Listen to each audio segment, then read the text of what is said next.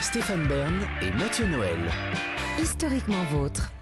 Historiquement Vôtre se termine comme d'habitude avec le mot de la fin de Stéphane Bern. Chaque jour, l'histoire d'une expression qu'on utilise sans savoir d'où elle vient. Aujourd'hui, Stéphane Oui, et ça tombe à l'eau. Quand, quand ça doit se faire, que ça se fait pas, que ce soit en matière amoureuse ou dans le business ou dans n'importe quel autre domaine, on dit ah ben c'est c'est tombé à l'eau. Ça tombe à l'eau. J'imagine Mm. que si ça tombe à l'eau, ben, c'est parce que c'est perdu. En effet, difficile de rattraper ce qui est littéralement tombé dans l'eau. Mais j'imagine que c'est un peu plus complexe que ça, Stéphane. En tout cas, j'espère. Sinon, on va s'ennuyer.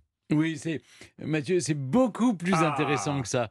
Et au pire, j'ai dans ma sacoche des coloriages si vraiment vous vous ennuyez. voilà.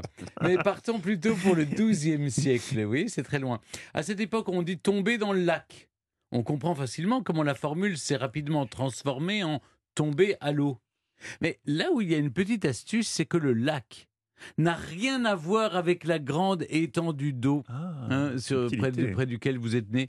Ce Mm. lac vient du latin laceus, qui évoque le lacet, bref, le nœud coulant. Comprenez, le piège. Tomber dans le lac, c'était donc tomber dans le piège. D'ailleurs, petite info, totalement inutile et sans intérêt, Ah, là, voilà. mais que je vous avais promise, on ne prononçait pas lac à l'époque, mais là. Bon, je vous avais prévenu, c'est sans intérêt. Quoi qu'il en soit, que ça tombe à l'eau ou que ça tombe dans un piège, dans tous les cas, c'est l'embarras et la misère. C'est la situation dans laquelle on se retrouve quand tout périclite. En anglais, aujourd'hui, on dit toujours fall in the water. Je ne traduirai pas, c'est inutile. En espagnol, caer en saco roto.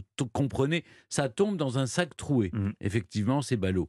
On dit aussi todo mi gozo en un pozzo. Je mets toute ma joie dans un puits. C'est pas malin non plus, parce qu'on ne pourra jamais la récupérer. Chez nos amis néerlandais, on dit qu'une affaire tombe dans les douves. Et au Portugal, c'est dar im agua de barrel, ça tombe dans l'eau de la cuvette. Voilà qui est également bien dommage.